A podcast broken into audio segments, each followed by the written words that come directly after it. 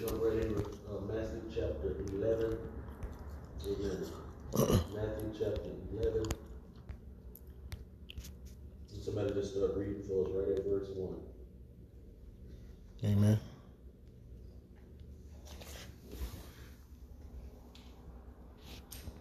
Amen. Matthew chapter 11, verse 1. After Jesus had finished instructing his 12 disciples, he went on from there to teach and preach in their cities. Meanwhile, John heard in prison about the works of Christ, and he sent his disciples to ask him, Are you the one who was to come, or should we look for someone else? Jesus replied, Go back and report to John what you hear and see. The blinds receive sight, the lame walk, the lepers are cleansed, the deaf hear, the dead are raised, and the good news is preached to the poor. Blessed is the one who does not fall away on account of me. Let's stop. Let's stop. Let's stop right there. Blessed is he who so soever shall not be offended. Amen. Amen. And in this book of uh, Matthew, we know from the beginning that Matthew is proving a point that Jesus is king, but more specifically that Jesus is king of the Jews. And although he started out that way, we know through the new covenant that he became king of all. But primarily, he was born to be king of the Jews. And it says when he had finished giving these instructions to his disciples, and of course you have to go back uh, to chapter 10 and look at these instructions. And uh, he went out to teach and preach in towns throughout the region. So Jesus was a teacher, it shows us, and Jesus was also a preacher. And this word preach really means to proclaim, uh, Amen. to herald, to, to, to scream out a message. Amen. Uh, then in verse 2 he says that John the Baptist, uh, and I always like to describe to people, especially when you read the book of John, John's books, uh, St. John, 1st, 2nd, and 3rd John, and then of course Revelation. Now that's John the Apostle, the writers of the books. But we look here in verse 2 and he says John the Baptist, who was in prison. So I always like to point out to people that there was John the Baptist, who was John the Baptizer, who was Jesus' cousin. Uh, that's the one that leaped in his mother's womb when Elizabeth heard uh, Mary's voice. The Bible says that the baby leaped in her womb. So that's John the Apostle. That's uh, I'm sorry, that's John the Baptist. That's Jesus' cousin. But here, uh, writing the books is John the Apostle, which is two different Johns. So verse 2 starts off by telling us that John the Baptist, who was in prison, heard about all the things that the Messiah was doing. So uh, John the Baptist was in prison for being basically an agitator. He was agitating Herod, the king. Mm-hmm.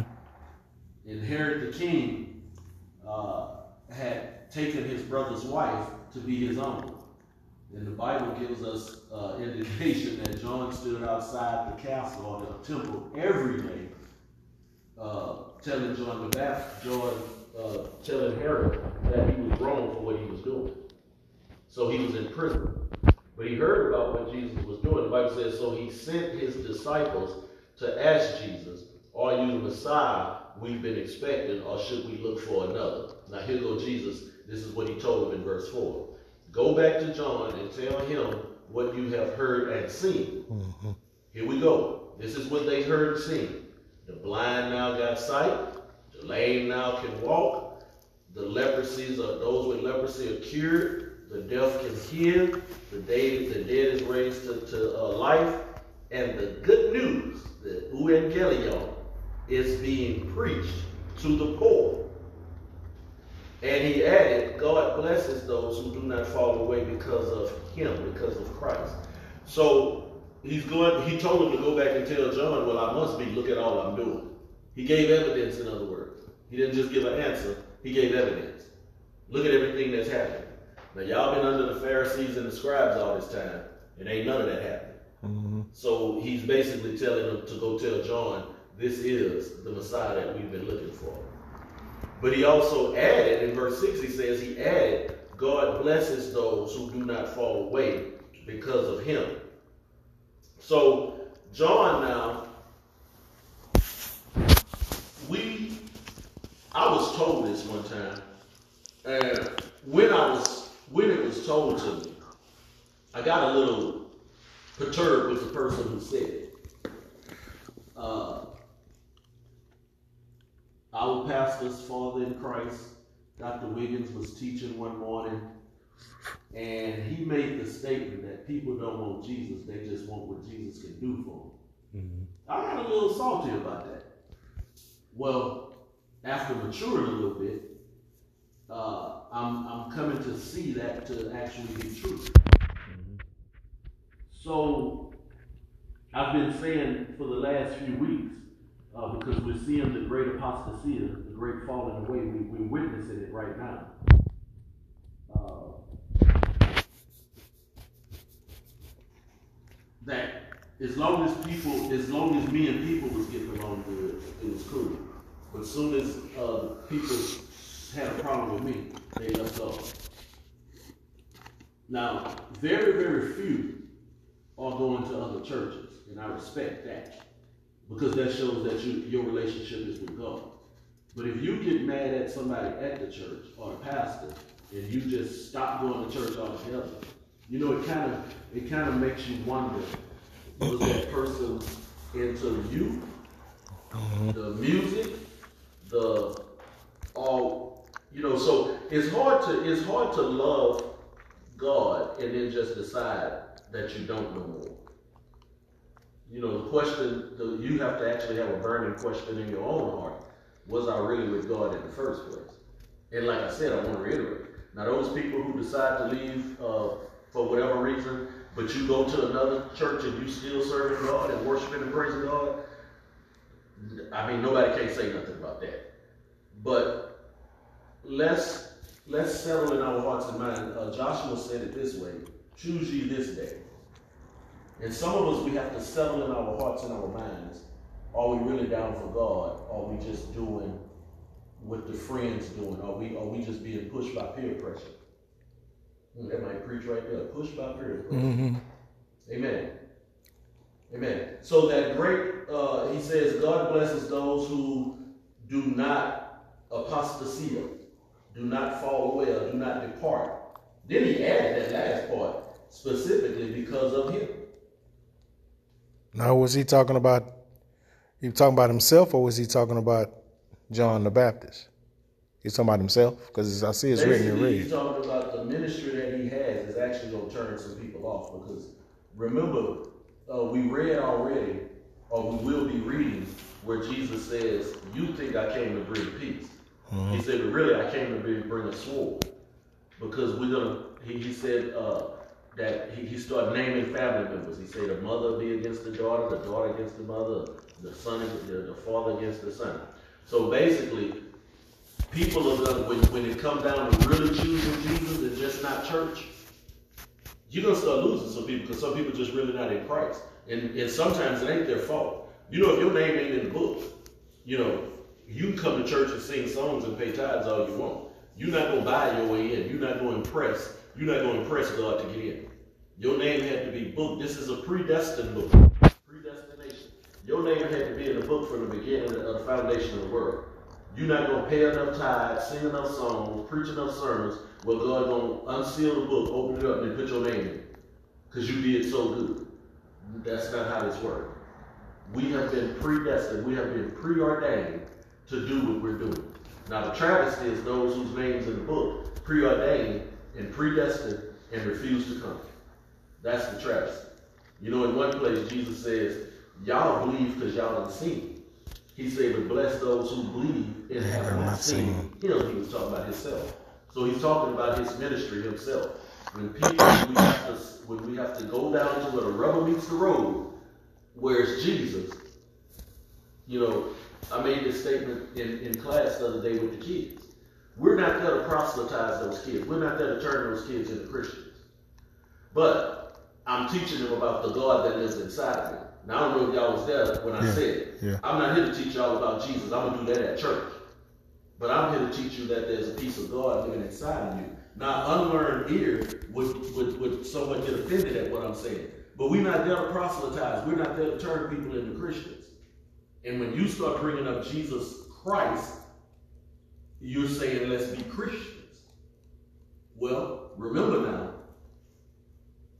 the true meaning of the First Amendment says you can't force nobody to be a religion.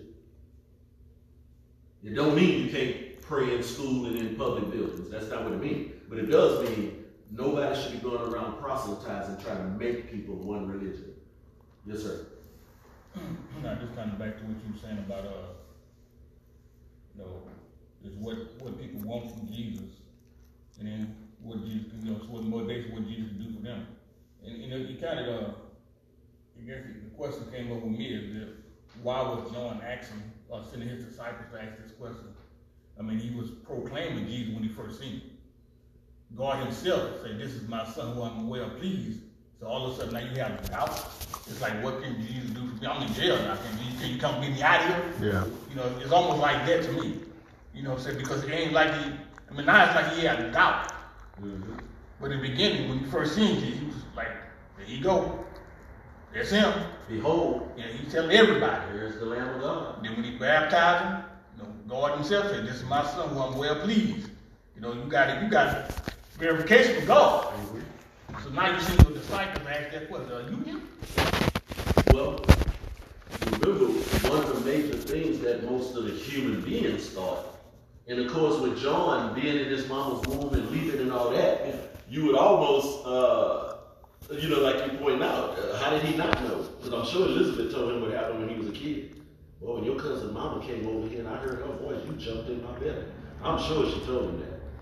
But we also have to remember, they expected Christ to set up an earthly kingdom. And when that wasn't materializing, that's probably where some of John's uh, Impatience. where, where his question came from. So he was like impatient, maybe. Not so much impatient, but they just didn't see that happen. You know, if the king gonna come set up his kingdom, he gonna come set up the kingdom. Yeah. You know, it seems like it seems. You know, we way in chapter eleven now, so it seems like to to them, I, and I'm only uh, I'm only trying to answer his question because the scripture really don't say why, but just knowing what was going on, they expected Christ to come and set up an earthly kingdom. They wanted him to be to take uh, Herod's place. Matter of fact, that's why Herod sent out the decree to kill baby boys. Remember, a new king coming to set up a kingdom. See, even even he had the wrong perception of why Jesus was coming. Yes, sir. Well, if you look at um, Luke chapter 1, verse 68 through 71, I think that Zechariah, which is John the Baptist's father, actually saying what they thought Christ was going to do. Right. You know, Luke chapter 1, verse 68 through 71, I think it says something to the effect that this this Messiah is going to deliver Israel from the hands of their enemies. Right. So I'm in jail, and you're supposed to be delivering us from the hands of our enemies according to the prophecy of my father. Yeah, I'm looking for that. That's right. So it was, it was they, they, they were not looking at it spiritually, they were looking at it physically. But Jesus gave them evidence. That's that's the thing I like about what he said. He said, listen, you go back and tell him this, and now he has see he, Jesus never came straight out and said yes or no. He said, now go back and tell him what, what y'all see happening, and then you decide for yourself.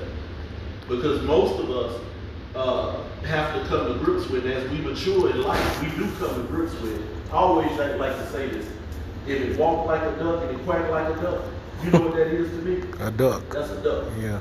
And there's a lot of things on this earth right now that we that's going on, but we don't want to call things what they are. Now, I'm gonna use this for example real quick. I, I, we we've been dealing with the kids. Well, we got people saying things like, "Oh, the kid's not bad; they just misdirected." Oh, the children are not bad; they're this and they're that. That is some political. That's some political correctness BS. Because that's you. Matter of fact, they worse than bad. If you going around shooting in the crowds and you don't care who you hit, that's not misdirection. That's demonic. Mm-hmm. We we got the kids cursing. I've heard two stories from two different people today in two different arenas that they saw daughters. This was daughters. Their mama out and got fist fights with them. This was teenage girls. Got fist fights with them. In a public place. And we want to sit up here with this politically correct jargon. Oh, they not bad. They're just this. No, they full of the devil. now, is it their fault? A child, a student, a subordinate can only be as good as the person that's teaching them. You can only be as good as the person that's teaching. You. So we live in such a culture to where we it's like we can't tell the truth about what's going on right before our face. Man, just be honest about what's happening. We live in a degraded society. Now, if we're gonna say anything about the children, take the blame from them because it's not their fault. They're not raising themselves. Like nobody wanna own that no more. Yeah. Say that? Like the one wants to own anything anymore. Nobody wanna own nothing. If no you're not That's right. correct, you're not owning up to it. That's right. That's right. So I would, I, I, you know, not, not to try to offend nobody, but, you know, we don't have to use the word bad. I'm, I've been telling, I, matter of fact, I ain't been telling them they bad. I've been telling them they demonic. Because if you can kill somebody and, and not have no kind of feelings about it, the only thing you can do is pull your phone out and put it on Instagram because you done shot somebody or somebody got shot or jumped and beat up, and all you can do is put it on Instagram. Well, just look here, watch this. Just like see how Jesus just gave the evidence. Yeah.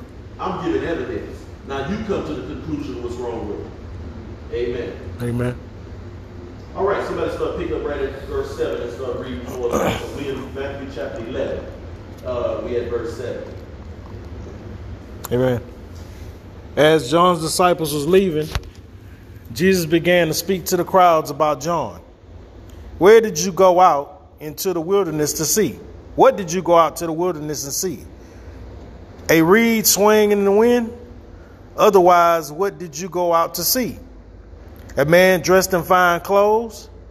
Look, those who wear fine clothes are found in king's palaces. What did what then did you go out to see? A prophet? Yes, I tell you, and more than a prophet. This is the this is the one about whom it is written. Behold, I will send my messenger ahead of you, who will prepare your way before you. Truly I tell you, among those born of women, there has risen no one greater than John the Baptist. Yet even the least in the kingdom of heaven is greater than he. From the days of John the Baptist until now, the kingdom of heaven has been subject to violence, and the violence lay claim to it. For all the prophets and the law prophesied until John, until John. And if you are willing to accept it, he is the Elijah who was to come. He is the Elijah who was to come. And if you're willing to accept it. So John's disciples was leaving, and Jesus now talking to the crowd. What kind of man did you come to see? Did you just come out here to see just anybody? In other words, the first thing, did you just come to see just anybody? what kind of man did you come out to the wilderness to see? Uh, was he a weak reed, swayed by every breath of wind? Well, the answer to the answer to that question in our culture is what? Yeah, Yeah. we gather in crowds to go see. I'm not going to try to name nobody, but y'all know what I'm talking about. We gather in crowds, big crowds. Crowd was so big they started to smash each other. You know, we can gather a crowd for that. We can gather a crowd for the crawfish ball. We can gather a crowd for everything that's going on. Matter of fact, you know the thing that really uh, kind of get me sometimes, especially with us worshiping on Sabbath, is that you got people that will not come serve God, but after church, if there's an event going on, they'll meet they'll meet you there. Now you ain't had time to come to church, but you early to the crawfish ball.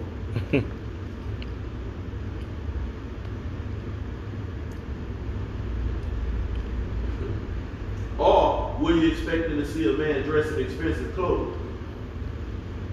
That's the same answer in this culture for me.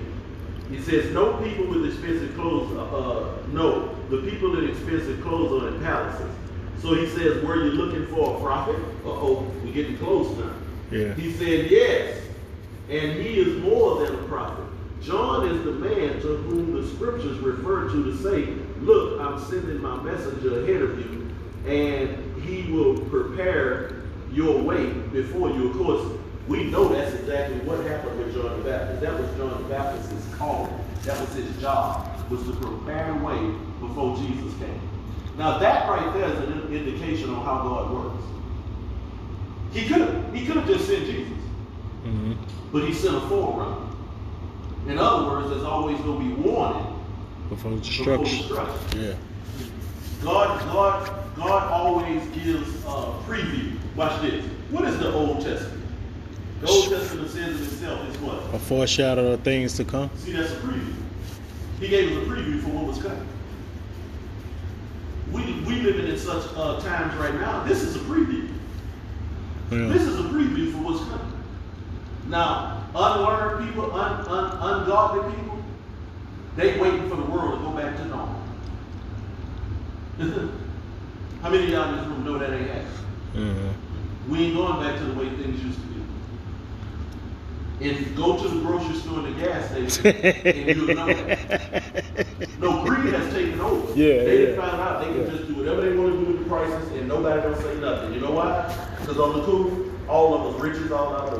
Because ain't nobody stop going to HEB two times a week, and ain't nobody stop getting their gas two times a week. So they raising the prices because they know we got more money than what we know what to do with. And they won't. And who is they? Rothschild and Rockefeller. We'll call them out by name. And and, and, and they got some subordinates that's, that's working right up under. them. Man, Let me tell you something I learned about money. When you get some, you know what? you gonna want some more. Or if I ever get a million one day, you know what you're gonna do when you want when you get a million? want some more? Yeah. You know what's gonna happen when you get two? On three. You're gonna four. Yeah. Because it ain't gonna still, it ain't gonna keep going up one by one. You're gonna start putting exponent on that thing. Because money breeds greed. Money, money makes you want more money. Unless you're a dummy who just like to gamble and keep playing it back. Gotta So- be careful not to worship it though. Huh? We gotta be careful not to make that money our God though. That's right. That's right. No matter, and that's the thing with it. That's what you just said is what I'm saying. The more you get, the more you want. In other words, you'll it'll mess around and become your God. You- That's right. You're saying the same thing. So he says in verse 11, I tell you the truth, of all who have ever lived, none is greater than John the Baptist. Eh, I kind of wonder why they put a period there. Because let, let's read the next sentence.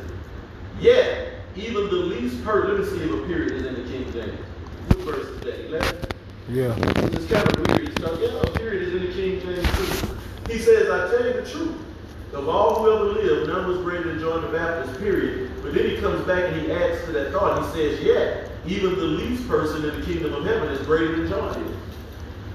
So up until that time, John, now he putting John the Baptist before he said John the Baptist was colder than Moses. Elijah. Watch this thing. David, who you said? Abraham. Abraham. I mean, that's what he said if we read this correctly. But look at what he said. When the new covenant came, though, y'all better than him. Why? What makes us? What, now he says that there's nobody born. Uh, let me see how the King James reads. Born among women of women, there hath not risen a greater one than John the Baptist. He says, notwithstanding, he that is least in the kingdom of heaven is greater than he. How? How are we greater than the greatest man that ever lived? Because we have what living inside of us? Actually, we have who living inside of us? Jesus Christ. Because remember, the Old Testament, they can they can be endowed with the power, but the power didn't live inside of it. Remember, Samson had to keep calling on the power to break when the Philistines are up on you, and the Holy Spirit would go upon him. But now, in the new covenant, in the new dispensation, Jesus said that when I leave, I'm going to pray to the Father that He send a paraclete, another just like me. And, and He says, not only will He be with you, He will also do what? Be in you. So that's what makes us at a higher caliber than even John the Baptist, because we got the Holy Spirit of God, which is a piece of God living inside of us, leading, directing, teaching, comforting, Uh, what's another name for the Holy Spirit? He's, he's our lead, our guide, our teacher, our comforter. What's what's another one? Uh, the Bible says he's our what? Uh,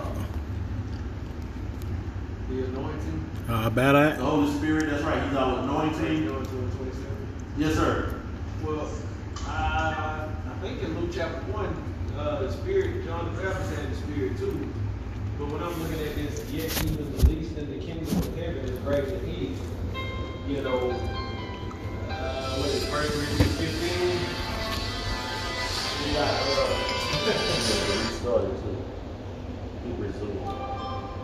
you got, uh, you know, you get glorified bodies and everlasting life in the kingdom of heaven. Right. So even the least, you know, in the kingdom of heaven will be greater than John the Baptist, you know, because he, you know, he's a mortal man, and he will be like the angels of God. Right. So we have something that the Old Testament saints didn't have. We have a piece, of God living inside of us. Amen. Verse 12, he says, and from, and from the time John the Baptist began preaching until now, the kingdom of heaven has been forcibly, I'm reading from the New Living Translation now, has been forcefully advancing. In, of course, in the King James, it says that from the days of John the Baptist until now, the kingdom of heaven has suffered violence. This one says that uh, they have been forcefully advancing. Now, what is he talking about during his time? Remember when John wrote this? Uh, John, I'm sorry, Matthew wrote his gospel. What about uh, 40, 50, late 50s, early 50s, Mhm. AD 50 something? So we look at what was going on in the culture then. Who was it? Who was, we see Herod was in charge, but what was going on in the culture? That was in, uh, that was under Roman, um. It was under Roman rule. That- It was a Roman providence. So they couldn't, but they didn't believe in the coming of Jesus. Well, and to put it bluntly, they were in- under severe persecution. Right. The church and Christians was under severe per- persecution. So this is what he's talking about here. He says the kingdom of heaven is suffering violence, and the violence has taken by force. It's, I'm, I'm gonna read it from the NLT. It says uh, the kingdom of heaven has. Uh, until now, the kingdom of heaven has been forcefully advancing, and violent people are attacking it. Violent people are attacking it. Do you know that's what we're living through right now? hmm You see, this is why I'm telling the kids, there's only two forces at work on earth. God and the devil, good and evil and right and wrong. That's the only two true forces that's working on earth. And if and then I, I pulled up yesterday uh, at Pat, I pulled up uh, John 10 and 10. And John 10 and 10 says what? Be still, know that I am God. The enemy came to do what? Kill, steal, and destroy. So I pointed out to them, if you killing, stealing, and destroying, who team you on? Because once again, people don't like to claim stuff. We like to do stuff and say a lot of stuff, but you know that ain't how you really live it. So, I mean, this is just, some people just can't stand the way I teach. It's two point blank. You know, let's let's let let's let's let's tiptoe around the subject, Pastor. You know, you gotta you gotta be a little no. It, it, this this is not maintenance ministry, y'all. Amen. This is end time ministry when you got into it. And in end time ministry, you got to be telling the people about what's coming. You know, sometimes you read posts on Facebook and, you know, it'd be a general post to everybody, I guess, but sometimes you feel like it's, it's directed toward you. You know, and, and, and, and the post was like, instead of, instead of uh, trying to get the people with fear, let's get them with love. Well, if you call teaching revelation fear, that let me know why y'all not teaching it. So the church don't even know what's coming around the corner. We're gonna walk around the corner singing Amazing Grace, and you gonna be you, you gonna meet the, the beast, the dragon, and the beast and the false prophet. And they're gonna have a 666 waiting for you to stamp on your forehead, and you're gonna be the rodent, because everybody gonna be to love you so much, you're not gonna know evil when you see it. But what you said the other day in class, uh, the other day in class, it's basically the devil throwing out a trap. But like Lil Jack said, it ain't a trap if you if you see it. So the the, the Bible is telling us is warning us of the trap. And you know, everybody want the the the, the gushy gushy message, but the devil just having a field day. Just like I said the other day, the devil hitting hard every day, and we have a church once a week, evangelism once a month. You know, we got our stuff on schedule. Let me tell you a true story. My grandfather, my grandfather was the guy who rode around in the evening. Remember we was kids, and the guy in the little blue car would ride around the schools and check the schools. Remember that? That was my grandfather. Well, my girl, they lived right across the street from the bus barn. Remember Grandma live? And she said they would sit on the porch and watch my grandfather drive by the bus barn and check it out. But the guys who was getting ready to break in the bus barn, they would time. Because every day he would make his rounds at the same time. So if the devil know we just gonna holler Jesus on Saturday and Sunday, He get us on Monday. and then uh, go on evangelism on the fifth Sabbath only, well, he'll take them days off just to let us have our little parties.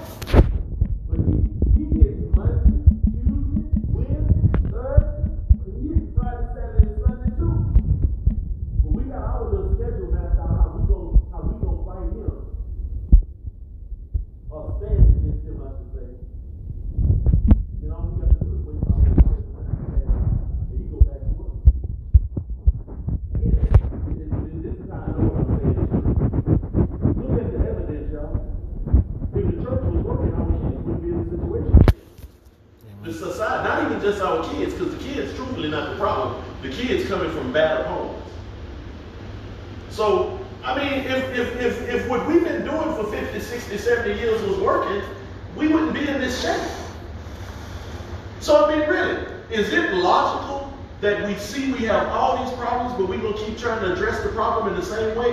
What they, ta- what they say insanity is. Insanity is keep doing the stuff the same same way, thing over and over. different result. This, let me go. Let's go.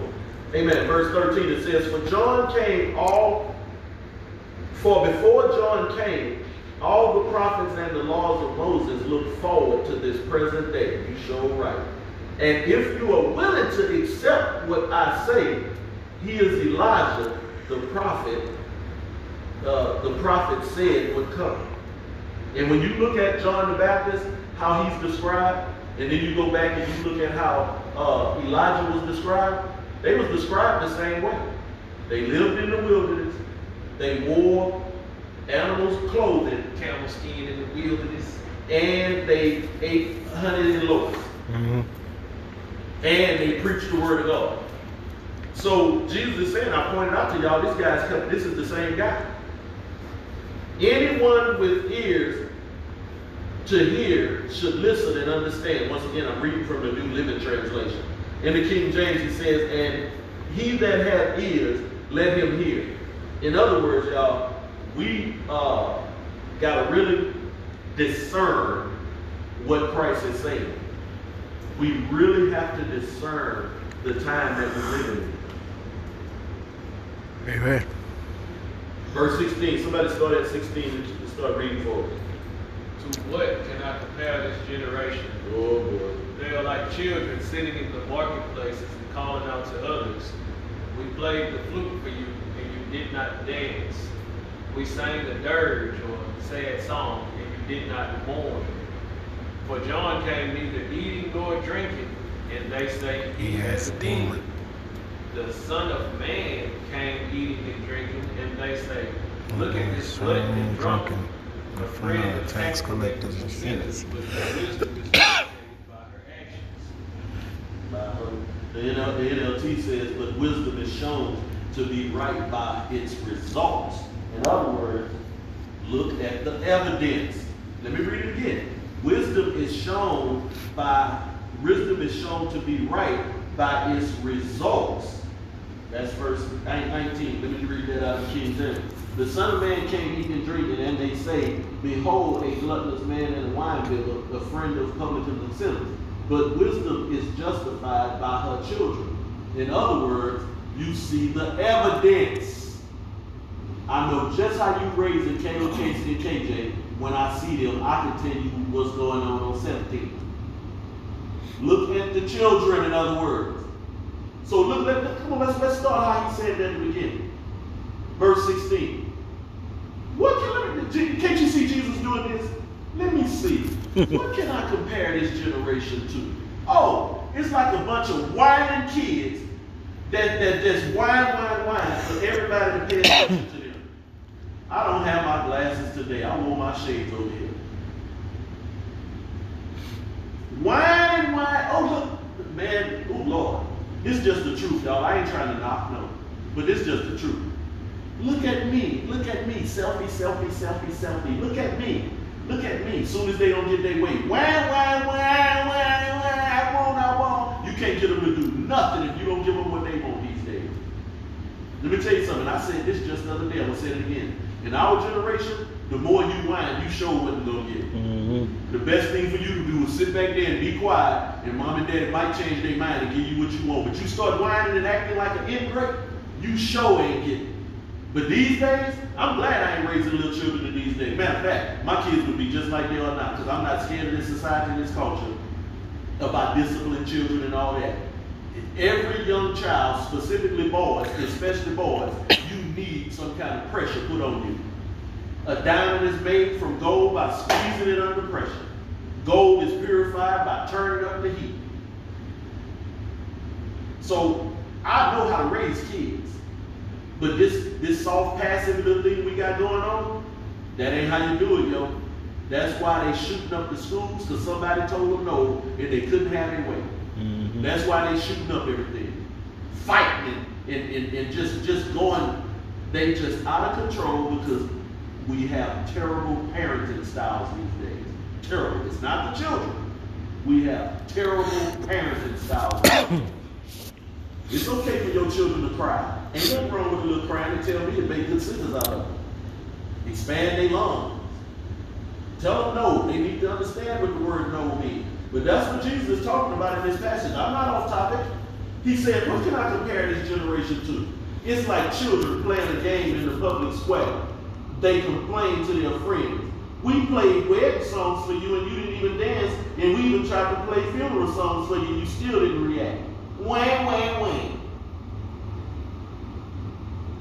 Then he say John spent his time eating and drinking, and you say he, he possessed with a demon. Well, the son of man, on the other hand, he came feasting, uh, he came feasting and drinking, and you say that he's gluttonous and a drunk. In other words, come on, make up your mind. One came doing this, you wasn't happy. The other one came doing this, you ain't happy. Make up your mind. He said, the proof in the pudding, though. The proof in the pudding. That's right. That last part, he said, but wisdom is shown by the right, the right, the uh, the by right, right by its its results. In other words, when you see something, okay, let me let me think what a scripture. Go, let's go to James chapter one. Let's go to James chapter one. You can always tell. Just look at the results of a thing.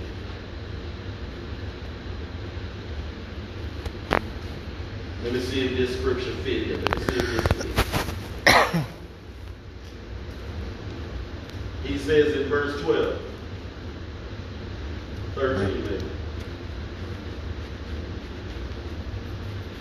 Verse 13, James chapter 1, verse 13. And remember, when you are being tempted to do, well, when you are being tempted, do not say, God is tempting me. God is never tempted to do wrong, and he never tempts anyone else. Verse 14. Temptation comes when, now watch this process.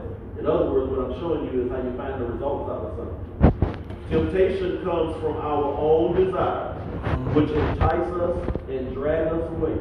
These desires give birth to sinful actions, and when sin has been allowed to grow, it brings forth death. In other words, he's showing us a process. But watch this. Remember we used to say all the time, just stay consistent because you don't know if you committed to the end. Amen. Because watch this. When I was saying that, didn't we have a lot of people that was here? Yeah. But look, they ain't here now.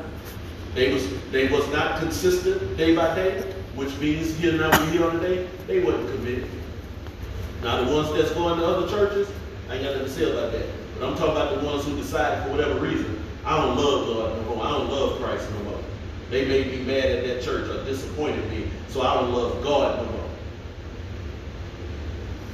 You gotta stay consistent, consistent, consistency plus consistency equals what? Commitment. Commitment. So anybody right now who's saying they committed, we don't know if you committed till we get to the end. Just stay consistent. Fair enough? Amen. Amen. So, uh, what, verse 20? Yeah. Somebody start reading that 20 for me. Then Jesus began to denounce the cities in which most of his miracles had been performed because they did not repent. Uh, woe to you, O Chorazin! Uh, woe to you, Bethsaida! For the miracles that were performed in you had been performed in Tyre and Sidon, they would have repented long ago in sackcloth and ashes. But I tell you, it will be more bearable for Tyre and Sidon on the day of judgment than for you. Tyre and Sidon were the cities of Israel. They were cities of uh, Galilee on the northwestern border of uh, the northern kingdom by the Mediterranean Sea. Mhm. Gentiles. And you, Capernaum, and Capernaum, that's that's close by where he was at in Luke chapter 4 when he went to the synagogue. He come from Nazareth and went to Capernaum. That's in the northern kingdom. And you, Capernaum, will you be lifted up to heaven? No, you will be brought down to Hades. For if the miracles that were performed in you would have been performed in Sodom, it would have remained to this day. But I tell you that it will be more bearable for Sodom on the day of judgment than for you. So he, he denounced in Israelite times, telling them if God went to the Gentiles, they would accept it. That's crazy. He said Sodom is gonna fare better at the day of judgment than its own town. Can we keep Uh, let me just make a few little comments real quick.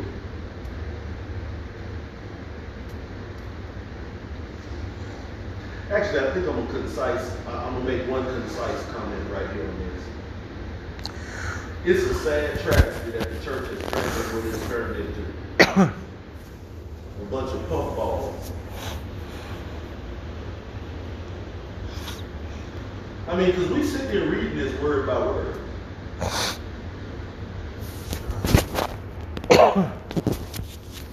You know, that's the danger. That's the danger sometimes in somebody teaching and then they close their book and start talking. It's, it's very prudent that we read this stuff word for word. Because, now I don't know about you, but have you seen a lot of stuff about hell and, Jesus basically being disappointed in the people? Mm-hmm. Mm-hmm. Am I tripping? Mm-hmm. Isn't that, isn't that, that is, is that what you see? Yeah. You get to chapter 12. I mean, he really going off on these people.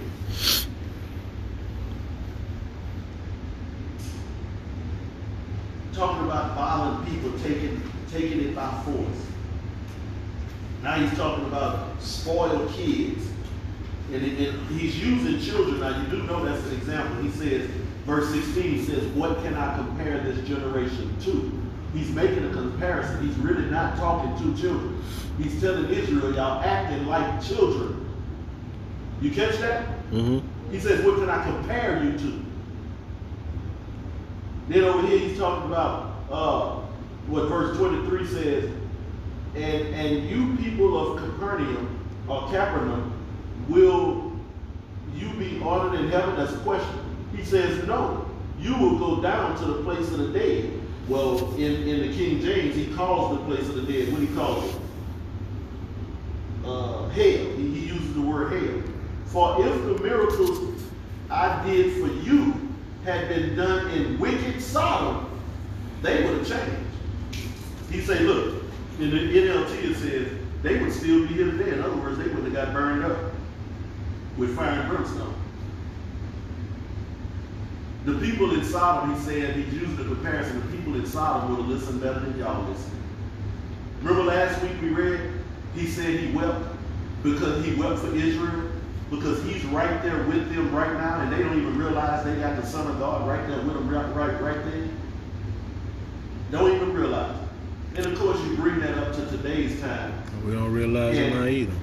You could, you could really have a true man or a true woman of God right there in your midst, trying to trying to tell you what the Bible is saying. And they turn their ear. Don't like you said, we should know. That's exactly what he's saying, Elder. Like, uh, you know, you have, say you, uh, you adopt a kid and you raise a kid when you're a kid. And the one you raise, you know all the rules of the house. Now, both of them get in trouble. You know, the one that's adopted, you might not spank him. But your child, you gonna wear him out because they should know better. You should know better. Because we got to remember, the Old Testament was telling them about the Messiah. They read about it, they loved it, they prayed about it, they went to the Wailing Wall, they went to uh, Jerusalem three times a year. They did all that. They kept Passover, Feast of Unleavened Bread, Sukkot. I mean, they kept all that. They did all that. They, they knew the Messiah was coming.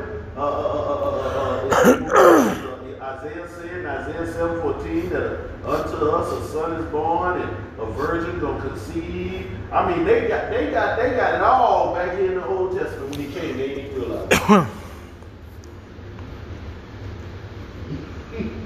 so back to that question John asked at the beginning of chapter 11. Go see if that's really the Messiah. Jesus said, "You see what's happening." The blind see, the lame walk, the lepers are cured, the deaf can hear, the dead is raised. He's preaching nothing but the good news. Well, sure, that's him. Right in your midst and don't even realize it. Amen. Amen. Somebody start reading that verse 25 something. And in time, Jesus declared, I praise you, Father, Lord of heaven and earth, because you have hidden these things from the wise, hidden these things from the wise, and learned, and revealed them to little children. Yes, Father, for this was well pleasing in your sight. All things have been entrusted to me by my Father. No one knows the Son except the Father, and no one knows the Father except the Son, those to whom the Son chooses to reveal to him. Come to me, all you who are weary and burdened, and I will give you rest. Take my yoke upon you and learn from me, for I am Gentle and humble in heart. and you You will find rest for your souls. For my Yoke is easy and my burden is light. We we have a little prayer here about Jesus we see first of all in verse 25. The New Living Translation actually said at that time Jesus prayed this prayer. Uh, the King James says at that time Jesus answered and said, I thank thee, O Father, Lord of heaven. So we see another prayer that Christ is, is doing to the Father. Yes, Father, in verse 26, yes, Father, it please you to do it this way. And that's what we got to come to grips with. God doing it His way. Amen. We want God to do it our way. Um, watch this. We want to do it our way, and then want God to co-sign. Yeah. Verse 27 says, My Father has entrusted everything to me. No one truly knows the Son except the Father. No one truly knows the Father except the Son. And those whom the Son chose to reveal him to. Hmm.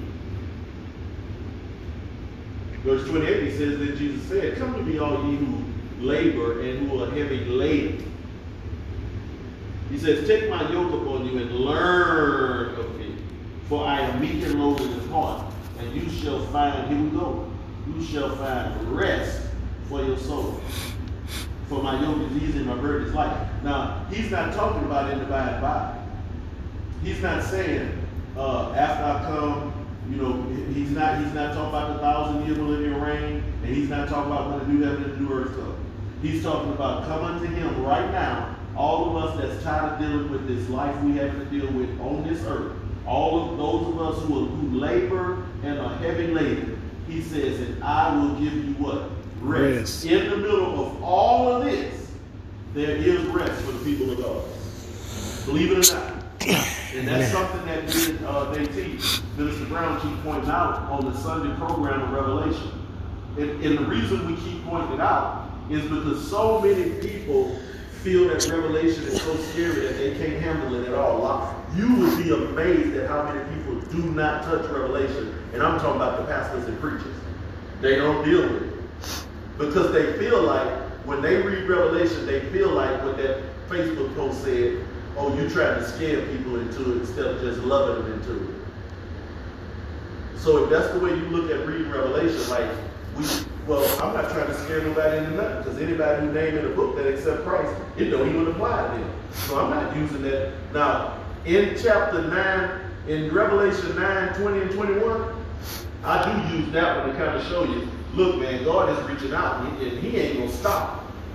God is all those calamities in Revelation, even the ones we're going through now, I understand those are to turn, first of all, to turn the church into action and to bring God's people to Him. These calamities that we read in Revelation, all the darkening of the sky, all the water turning bitter, all of the uh, stars falling from their place, all of those things are not to damage and destroy. All of those things are used that we would run to God. That's what they, let's go there right now. Let's go there real quick. Revelation 9, uh, let's look at 20 and 21.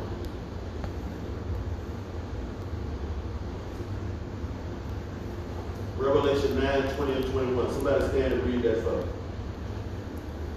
Amen. Amen. Now the rest of mankind who were not killed by these plagues still did not repent of the works of their hands. So you catching that in context? Yeah. All of the people that Who didn't accept die him. from the plagues, they still didn't repent. In other words, that must have been why God sent the plagues to get them to repent. Because he's surprised that they did. And he did it with us too. There you go. And they did not repent of their evil deeds and do what? Turn to God. Why? Because that's the reason he sent all of that, was to turn the people's hearts back to him. Now, it's hard to make people understand that in this goody goody world we live in, because we live in a world that says if you like me, you give me stuff. You only make me happy if you love me. That's the world we live in. Anybody, anybody that do us anything we don't like, or, or oh, we just can't take it. But God is doing all this so we would turn back to Him, not so that we would run from Him. Now we read the part the other day. They finally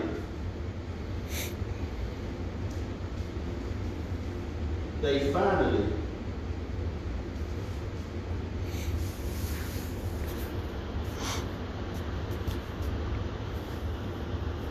I'm looking for it in chapter 11.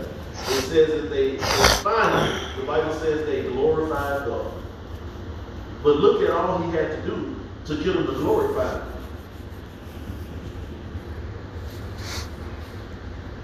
Hmm.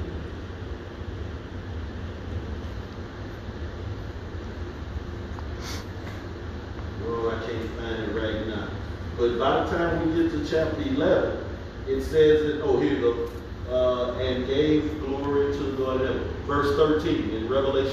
7. Let's look at verse 13.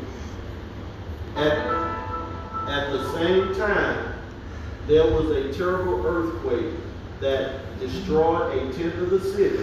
7,000 people died. The earthquake, and everyone else was terrified. And then they finally did what? Gave glory to God in heaven. I mean, he's said calamity after calamity after calamity.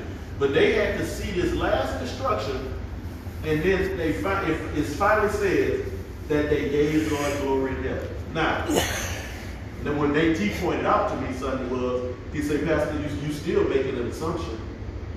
You still assuming that because they glorified God that they turned to him.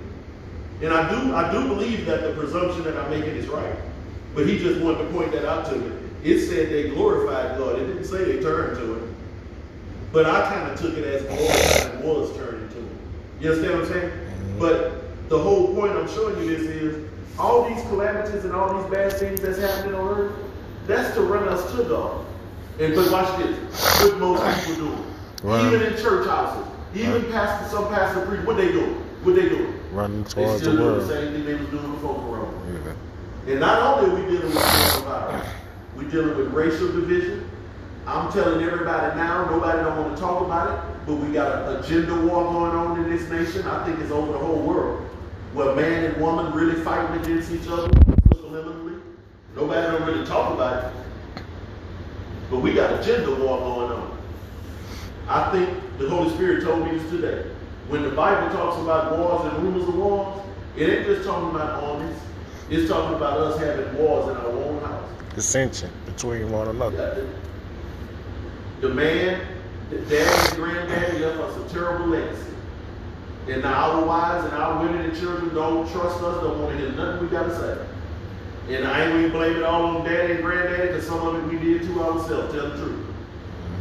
But now we're in a position to where we, listen, we living in homes where, for the most part, and I'm not saying every home, but we got a whole lot of homes, Christian homes, where the folk really don't even love each other. I can't afford to go buy another house, so I got to stay here with you. You go in your room and sew and, and do whatever you do. You go in your room and play the game, watch the game, whatever you do. And, and we'll talk about the kids when it's time to get the kids together. But other than that, leave me alone. Amen. Amen. So, read the Bible for what it was meant to be read for. This ain't no bedtime story. Amen. This book is telling us we got we got a few. Uh, I ain't gonna put no time on it because I don't know when Jesus is coming. But we, we got some time to get right. God is giving us time to get right. You know what I you know what I, I, I love about this? He he says that he's given. Uh, uh it's seven o'clock. I gotta stop.